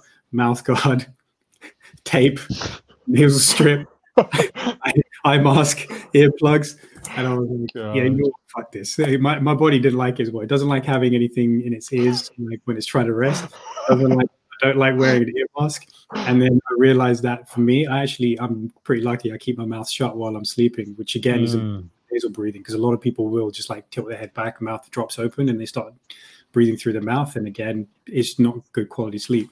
So luckily for me, I was I realized that it wasn't making much of a difference to me. Mm. Nasal strip again didn't do much. Luckily, again, my airways are actually pretty all right. So I was like, you know what, fuck it off. Like I did it for a week, and I go, all right, I don't need to do this anymore because nothing, nothing changes. So it, uh, yeah, you, went, you, went, all the way, man. You went all the way, full retard. yeah, exactly. yeah full retard. You went from. Sam Penn was it Sean Sean Penn? I am Sam. Went home empty-handed. yeah, Sean Penn did that. Went home empty-handed, man. it's like I love that if you're uh, if you're gonna do something, overdo it. Like it's worth yeah. anything worth doing is worth overdoing, right? And Jesus there with his with his commando set up for his sleep, yeah. salt lamp and bringing calm, calm, relaxing ocean whale music and flipping every everything is yeah, that shit works. That shit works. That's all, yeah. yeah. last week the ambient relaxation playlist as well. Yeah. yeah. You got you got to go full ham to see what works for you, right? And then I realized, you know, luckily I don't need Love a it, bunch man. of so it was uh, it was worth the experiment. You just need to breathe, bro. You just, just need, need, to breathe. breathe. That's it. That's legit. Breathing. That's the one. That's the one. I love, I love like kind of the distilling nature of all that. Like I'm gonna get all the gear, everything in, all of it, all of it. I don't care. I don't care. Get this Amazon basket tipping over at the, at the seams, just like, yep, I don't give a shit. It's all coming. It's all coming my way. First night's sleep, like, oh, it's on. I'm gonna sleep so yeah. good. Yeah, exactly. Just figure, figure out along the way yeah, but it's like um, I don't know if you got this. Like when you got the WHOOP for the first time, I felt like you know I had this thing. I don't wear watches as well, so I had this strap mm. and uh, I could I could sense it. So I didn't sleep well the first couple nights, and also okay. the feeling of there's something. I feel like something's watching me because it's mm. So I'm like, oh, this fucking thing, man. I just feel yeah, like I'm being. And then doing doing all that, going full hog with all that stuff um, yeah, your your body's just like, what the fuck is this? Is like, what, what you got in your ears? What you got over your mouth? This is really strange. Like, what you're doing? And so, and like, my skin is sensitive in the sense that I can just really sense stuff on me. Yeah. So yeah, it didn't yeah. for a couple of nights, and then kind of got used to it a little bit, and then then I was like, thankfully, I don't need it. But when it mm. comes, to, you know, using earplugs, even the mouth tape, I'll probably use the mouth tape if I feel like, you know, I know I'm not going to get enough sleep or I feel like I'm going to have a rough sleep, I'll use it then just to make sure that you know i'm still breathing through the nose especially if you kind of especially for me i've worked it where if i feel like i've got something coming on like i'm going to be a bit run down then i'll use the mouth tape just to make sure i'm nasal so that i don't like uh, end up with blocked sinuses or some shit. Interesting man. Interesting. I need to, I need to buy some of this mouth tape. I've never tried mouth tape before but uh i used to i know i used to have sleep apnea when i was really big and uh that shit messed me up bro. I'm pretty sure like i, I remember well, I, funny I say I remember, I actually don't remember big, big periods of time when I was overweight. Like not not don't remember, but I remember I should remember more. I should have more recollection of memories from then. Whether whether that's a kind of psychological thing, kind of blocking shit out and be like, oh, I wasn't really happy with myself, so I'm just gonna leave that shit alone. But or whether that was legit me sleeping so bad that I can't actually recall memory, recall information, like kind of have have that stuff in my mind to, to call back on. I think it's a mixture of both because because there's definitely times when uh, like my dad would tell me like we would sleep, obviously separate rooms, but he would he would like come, come into our room at night, but oh, okay, you, you oh, he's sleeping, but then stay there for a second, and be like, I can't hear nothing. Are you defo breathing? Are you are you really really hundred percent breathing? Now obviously like at, at that weight you can block your shit up. Like like sleep apnea is a totally real thing, and people have it at much less much lesser weight. Um, but yeah, I completely I completely think that sorting that stuff out and really and really delving deep and investing in your sleep. And I said this to my mom uh, a couple of days ago. I was like, we need to like fully go in on some like Egyptian cotton bed sheets and like just really, really kind of like l- invest in this shit. You know, what I mean, like you invest in. One of my mates told me once, like you're either in your bed or you're in your or you're or you're on your feet. So make sure both both look after you. You know, what I mean, so you you we, we invest in like Vivos and barefoot shoes and all this stuff, but we sleep on. Or sometimes sometimes our, our like bedding is like a couple years old, and you're just like, yeah, yeah, it's bedding. Who gives a shit? But really, that stuff's like gathering dust and it's feeding it to you while you sleep. So it's like, come on now, let's uh let's clear this shit out and uh and invest in that stuff too. You know. So yeah, on that note, on that note, any people listening with a bed sponsor, hook us up because uh, we need that shit. Yeah, we need that shit. Yeah, we can't be having no sleep apnea. That's no fun. No way. It's like about that healthy sleep. Is yeah, uh, you even get like now you even get um, earthing bed sheets as well. Or yes. Like, you've seen those. You know, you just like put it over your uh, put it over your bed or underneath your bed sheet. So you just kind of wrapped it around your bed and connected into the earthing part. I'm just laughing because I'm like, how far do we take this shit though? I think yeah. I'm gonna come to your house one day, you'll be like that tin foil fucking hound. Yeah. like eating some like green paste, like, oh, it's good for me. So, right, it would it'd be Neuralink, and that shit comes. Yeah. I, I indeed not for a little while. Oh, but uh, yeah, no, but that's the thing is like when you think about like the logic for it, in a way, it makes sense because it, it, you know being grounded, being earthed is a thing mm. as well because. Mm most of us don't get that connection with the ground and yeah. uh, with, with, the earth. So the fact that you can, you know, kind of do that, it's not it's synthetic in a well in a made up kind of way, but it's actually doing the same thing. It's mm. important. Is um, you get um, Too right, vitalization that you experience as well. There's there's like a whole kind of like biophysics and uh, like science behind it as well, which I'm not fully aware of, but I just know that basically there was a family friend a few years ago who um, she's got young kids as well. She was she got to a point where she couldn't hug her kids because she get giving them static shocks, wow. and they lived like in I think at the time they lived in like an apartment building as well, so um, didn't have didn't have like a garden around. Anytime they would go out, like you know, it was always basically never in touch with the ground, never in touch with the earth, and um, so she was like, uh, my mom was like, "This is what's happening to her," and then she was there and she was telling me a little bit, and I just went go outside of my parents' garden and just walk around there for a bit with your shoes off, barefoot. Mm. And she's like, okay, I'll do that later. I had to go. I like I can't remember what happened, but it was basically I had to go. I was back in, in back to my place, and then um, my mom was like, "Yeah, it worked." she stopped being so static, and um, and I was like, "Yeah, cool." Like that was it. There's the that was the thought I had. It just seems like I, I was like, explain your environment to me, and uh, so it was telling me, and then I was like, all right, well, just go take mm. a walk mm screen for like five minutes and we yeah. bet see what happens. And then yeah, it just fixed her static. She was basically she couldn't like touch her kids for a little bit. It was just like That's giving her a static shock. Wild man. Yeah. Like friggin' shockwave. You superhero. That's so cool. The first time my mom, I was like, wow, get her a costume. Like that that's what she needs. yeah, called static. Static. Yeah, it's like friggin' Spider-Man villain or something. Like was uh yeah the, the Jamie Foxx where you play was he play Shocker? Shocker sure, yeah, like that. Yeah, I can't something remember like that. Yeah, yeah, yeah. I don't, know, I don't know. That's so cool, man. You, you, you, that, that's a pro- that's a proper house diagnosis, if you don't mind me saying. Like, just just be like, hmm, like all this stuff, like, oh, it's definitely not lupus and all this kind of things. That you just go, oh yeah, walk around the garden, go go for a walk, go for a walk. Let's take you outside. And like, oh well, this was triggering that, this is triggering that. But really, all you needed was just some some take your shoes off and go for the go for a jog in the forest. You're fine.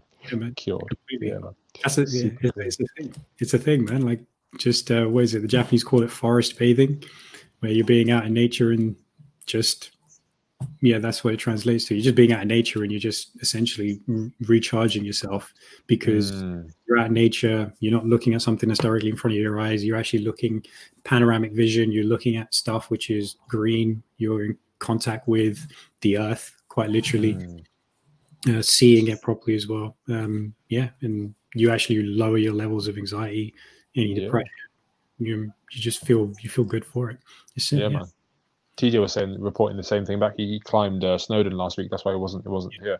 Um, and he was saying it was like super cool being up there, just just being yeah. kind of there. You've just put a, you put a kind of a asterisk on that point as to why.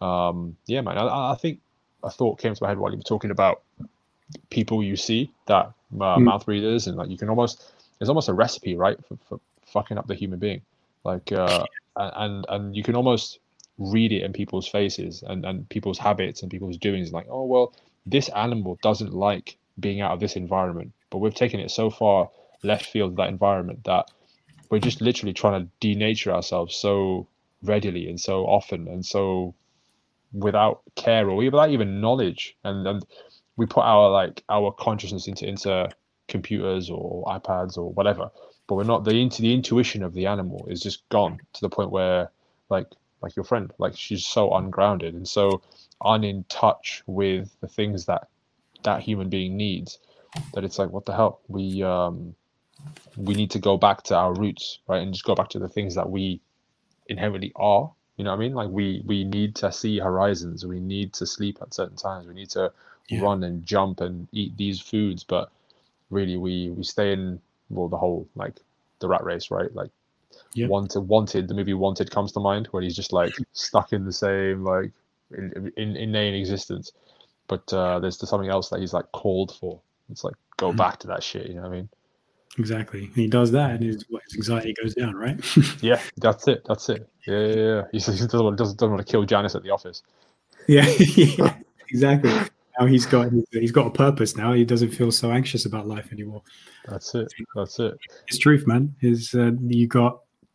I mean, like again, pros and cons to everything, right? It's like mm. it's a beautiful thing that we can light up our night sky so that we can, you know, just in, just because we can and we need to, yeah. be able to see um, it's nice to be able to extend the day, but then the flip side of that is we uh, we lose our sleep patterns, and mm.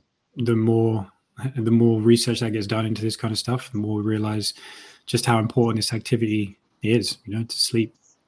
Um, the fact that everything is up close in our face is like when we focus our vision like that is puts us into a stress state. It's like when we're that focused, it's basically telling our brain just to you know be be vigilant. So you lose the ability to have create panoramic vision where you can, you know, uh, diverge your vision and you can see the bigger picture, and that has a calming effect on the nervous system. And mm. uh, you know, we lose our ability to do that. So it's amazing that we have the environment that we do in a way because you know we have endless possibility, but then mm. it comes at a cost as well. And yeah, so man. You've got to find that balance. Too right, man. We can, we kind of come out come out of the box pretty perfect, that we just mm. like, oh shit, cool, we have all this potential. Let's go and let's go and ruin this right now. yeah. Just run all over the place and create like silicon chips and this and weapons of destruction. And just oh fuck's sake. I made you guys so good. Now you now you're just like ruining the party. Stop doing that. Put that down. I'm telling a child is like just running around after a child. It's like, don't, don't do that. Don't, don't, yeah. don't, don't do that have, you, have you had this? Uh, you know, have you had the comedian Al Murray? Yeah. The the landlord. Have you, have you seen his sketch yeah. about about God who uh, like his sketches like planes don't actually don't actually fly.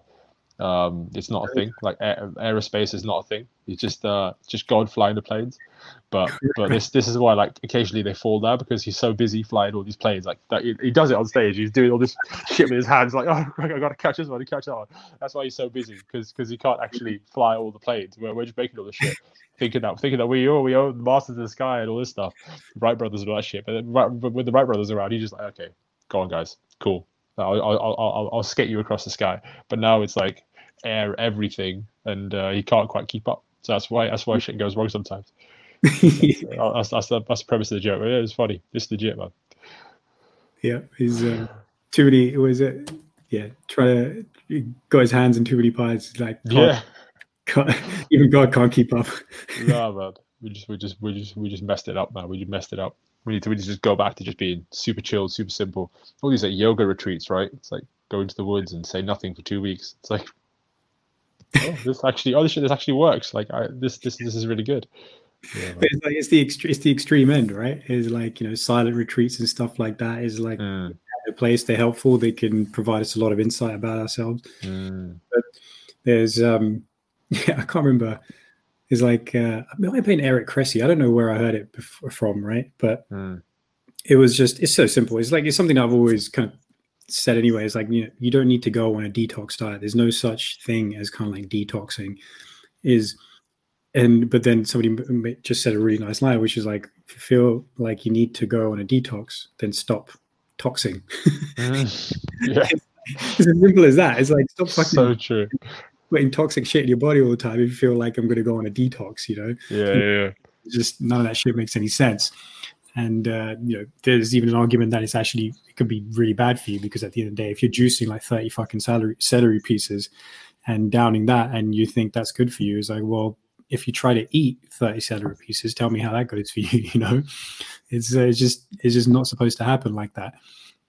So, is uh, yeah, is like you don't even have to, you don't even have to do that. You don't even have to be there Yeah, man.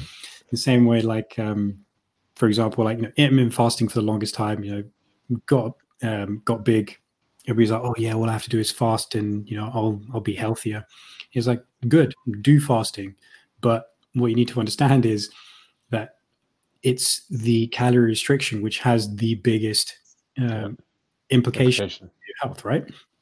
So if you just actually manage your calories day to day, you wouldn't have to feel like you need to do a five two fasting. Mm, know, you don't have to feel like you know two days a week uh, if you wanted to follow that protocol. You don't have to feel like you got to have ze- like zero to six hundred calories mm. two days out of seven. You just manage it, then you actually get all the benefit pretty much from calorie restriction. That's it, bro. Perfect, perfect world and all that, right? We're, we're, we're, just engines of just mucking shit up. Like, no, like back to the god and I just stop doing this. Why are you why are you destroying my great creation? Like you imagine sitting there just like yeah. I don't want to play no more. You know what I mean? Just like go, get out of here. Just do what you want to do. Yeah. Oh, man. It's so true. It's so true. You people like kind of everyone loves the extremes, right? Everyone just loves the extreme version. That's why that's why this stuff sells. Um, it's really interesting that the, the the Channel Four thing that I was talking to you about. Oh. Um, they were asking me about about a about a, a like what kind of diet are you following? What kind of diet did you follow? Hmm. Didn't really follow a diet. Like you said, I just stopped toxing myself. I just stopped like crazy amounts of sugar all the time. Stopped kind of my relationship with Mr. Kipling ended, and it was like great, and uh, it was best thing for me, right? But that's that's as simple as it is. I mean, that's as simple as it is. But people want this like amazing fad thing. I'll tell me what we can what can what can we like showbiz this with? It's like nah, man. Stop trying to stop trying to make this square peg fit in that round hole. I just did what I did and it worked. Like, cool. Let's just be about calorie restriction and knowing what the body needs. So, but Mm. that's not really glamorous. So we're just gonna Yeah. need a need a bit more razzle dazzle on that, please. Mhm. Get out of here, man. What are you doing? Yeah, exactly. Big time. It's always, always, it's just, you're just blinded by the so called glamour of it all. It's like you see somebody do, you talking earlier, like 200 kilo deadlift. It's like, do you know how fucking hard that is? Mm. You know how much effort it takes to get there? You don't just see that person doing it and think, oh, you know what, I'll never be able to do something like that. It's like, no, that, ge- like, you're seeing, like, oh, I finally got through all of uh, Jordan Shallow and Derek Woodske. oh, Um, wicked. podcast. Yeah, the one you told me to, right? And then uh, Whiskey said a great line. He's like, "Yeah, I've been strong since before Instagram." you know? Yeah, It's like it's just that now everybody can see it, that's it. That's it. and and it's that's that's what it is. It's like these people have been doing that behind the scenes. Mm. Some people will be posting their progress as well, but then you've got to see that progress for what it is. Is Yes. it's leading them to that point where you see them do the outrageous thing. You see somebody do a handstand. You see somebody do a one-armed handstand. You see somebody do a planche. You see somebody do a 200 kilo deadlift and they weigh 100 kilos, like Mm. they weigh 70 kilos themselves or something. Is it's just constant, constant effort that has got there, and uh, you see the end product, which to you looks glamorous, but Mm. but you just you got to remember the effort that it took to get there and you can have the same thing you just got to be committed to the process and Mm. what I, and like um you ever been to like a live sporting event like go to a football match or something Um, basketball game, Hmm. couple times. Uh, Jits tournament once. Yeah, with Sylvia, that was it. That was really the really the only couple, couple of things. I've not really done much of that to be honest. Yeah okay. Because like because i was going to liken it to watching t watching sport on tv versus watching it Mm. live and actually being there. So i've been to like man united versus man city. I've seen ronaldo like i've got it on video like the moment he took a free kick against man city and scored it you know it was like shit couldn't have timed that one better. And Mm. and what's so like you know behind the camera on instagram something looks extra glamorous but if you were the person if you were there and you saw him do it you'd be like was that it This is like seeing. It's just another human being that you're seeing, but because you got this separation, it creates this warped sense of uh, this person is something else. This is not a Mm. person. This is an entity that I have no, I cannot relate to in a way. Mm.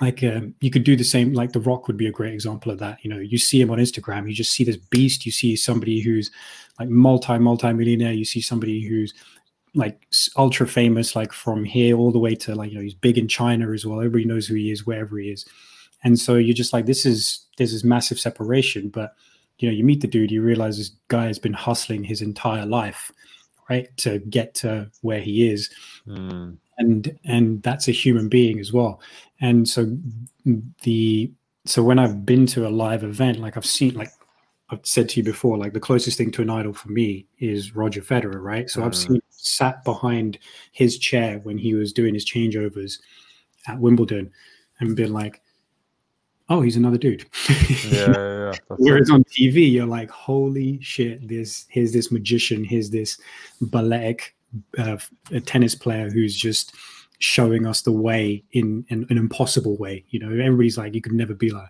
but you just uh, so you when you remove that um, that filter, that Instagram filter, like quite literally as well, you just realize as a human being who's pursued something to a point where they're very very good at it. And you have the opportunity to do the same thing, whatever your realm is, you Mm. just have to understand that the principle is the same as that person who looks like that thing it just looks like it's unattainable Mm, that's the one, man. That's the one. But then, like you said, because there's this divide, there's like a chasm.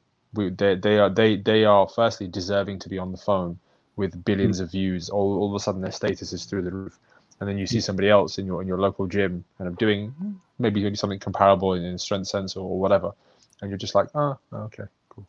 But really, the act is the same. You know, I mean, the act is the same. We, we've been we've been kind of brainwashed by this institution of media and flashing cameras and tuxedos and red carpets and, and reporters like shoving cameras and microphones in people's faces that now we we kind of respect the institution almost uh, almost it, and, and like you said it's warped our sense of what actually is going on and that Yeah. it shouldn't be it shouldn't be because again all of this stuff is attainable but we kind of put ourselves at a lesser standpoint because we we, we almost over respect it and we over recognize it to the point where we don't really know what we're doing we're just kind of playing along. You know, back to that kind of thing at the start, where it's like the, the kid doesn't really know he should, whether he should cry or not. He shouldn't, but his Yeah. his automatic response is flashing cameras. Oh, what, what's going on over there?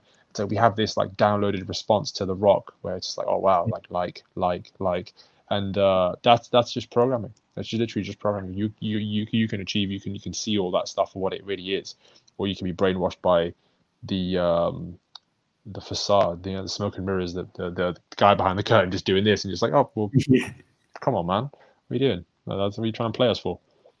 yeah Yeah, man. That's it. That's it. Yeah. Yeah. i think so. it's uh, it's um yeah it's a strange it's a strange strange world like to Mhm. to think of to think that yeah it's just big dissociation it yeah it creates it creates a massive dissociation we're seeing it as well like you know people just end up getting anxious because they see something on social media or on tv and just and it just makes them think a certain way it makes them believe Mm. that there's there's it's yeah it's kind of like i think um in a way i could liken it to when a person becomes a parent for the first time so like Mm. I'm saying that, and I'm not even a parent, right? But I've I've read some accounts of people who are parents, and it's it's fucking hilarious. But at the same time, it's like they're they're upset that there's this secret. It almost feels like it's um there's a secret um being held out until you become a parent, and then everybody's like, ah, I got you, which is it's a beautiful thing to have a child, but it's also it can be excruciatingly difficult. Like Mm. The lack of sleep, just cleaning shit off their every part of their body for like seven times a day, and feeding and the crying and the taking care. It's just you, you you're done. And there was one great little blog post that I read a while back of a dude who's like his new baby. He goes, he goes, he goes. The biggest dick move my three month old son ever pulled on me was to convince me that he'd stop breathing. Oh fuck. and because children's breathing cycles, so babies' breathing cycles are different uh, adults, right? They'll they'll breathe, breathe, breathe, breathe, and if for for a moment they stop, and you're like, wait, did he just stop breathing? Is he dead? What the fuck's mm. happening? Stop breathing again. So it does this on a regular basis, right? And uh, so this guy was writing about that, and he goes, "Why did no one ever tell you that your child does this? Because I was convinced my fucking baby was dead." Oh and could you imagine that feeling? And then and then he was also talking about like so that was just an example of how information is kind of held from you until you become a parent and then you just learn everything all at once mm. no one ever tells you how difficult it is until you get there and everybody starts complaining and saying oh you know welcome to the real world kind of thing it's like why don't you just fucking tell us in the beginning what it actually takes and yeah. and so there's no separation there's no separation mm. between you know our idea of it and the reality of it and that's um and so like that's the kind of tenuous link, I guess, I'm trying to make between. Yeah, I'm with you. I'm with you. See, yeah, it's like what people see and uh, think, oh, you know, it's all amazing, it's all amazing, and look at that person. I can't believe, you know, they just done that. But then, really, if they find out that, you know, that person has been through like a lot to get to where they're at, you know, they've had the equivalent of feeling like their babies died and still pushed on. Um, then you would realize, actually, I just need to do the same thing in my own way. I just need to do 100%. the same. You got to go there and find out, right? It's like uh, you're talking about my mind's going to, you know, I've seen Madagascar. Oh yeah, ages ago. Uh, the the penguins where they go, we're going to go to Antarctica, and they have all this like crazy plan. They get there and it's like, well, this sucks. so I want to go back home again. Just yeah. go back to New York. Just like blistering wind, like constantly snowing, freezing cold. It's like, well, this sucks. Like, just go back. like, what the hell? It's like made up to be this amazing thing. And you're just like, that's it. Not really. Not really. Yeah. That is funny. Like, here's the promised land. We're going back home. Yeah. yeah, yeah. Oh, this is great. That would be. Too good, bud. Too good. Right. Should we do? Should we, should we call it there, G? Should we call it there? Let's do it, man. That is plan it, plan it a bit earlier. Yeah, good amount of time. Yeah. Good chat. Yeah, buddy. Yeah, buddy. I like the. I like the. Uh, there was there was a lot of like circular chat there, but it was all kind of revolving around similar things. We kind of went back and forth. I like it. I like it. Yeah, yeah. It was a pleasure, man. It's good to yeah, good to chat, bro. For sure. Hope, for uh, sure. Hope everybody hope everybody listening enjoyed the conversation, got something out of it as well. Tell us as well. You know, send us a message on uh, Instagram or make a post about it and tag us in it. Tell us uh, tell us which bit resonated with you the most, what you got something out of and uh, we'd uh, yeah we'd love to hear from you. You can find us on Instagram at Evolve Achieve Thrive, and um, yeah, share the conversation with your friends as well. People who need to hear the conversation. We're stoked to get it out there to everyone, and uh, we feel like um, a lot of people need to hear this kind of stuff, get a different perspective. Hopefully, open up uh, open up a new way of thinking for people. Too right, too right. Hope you guys enjoyed it, and we'll catch you next time. Ciao, ciao.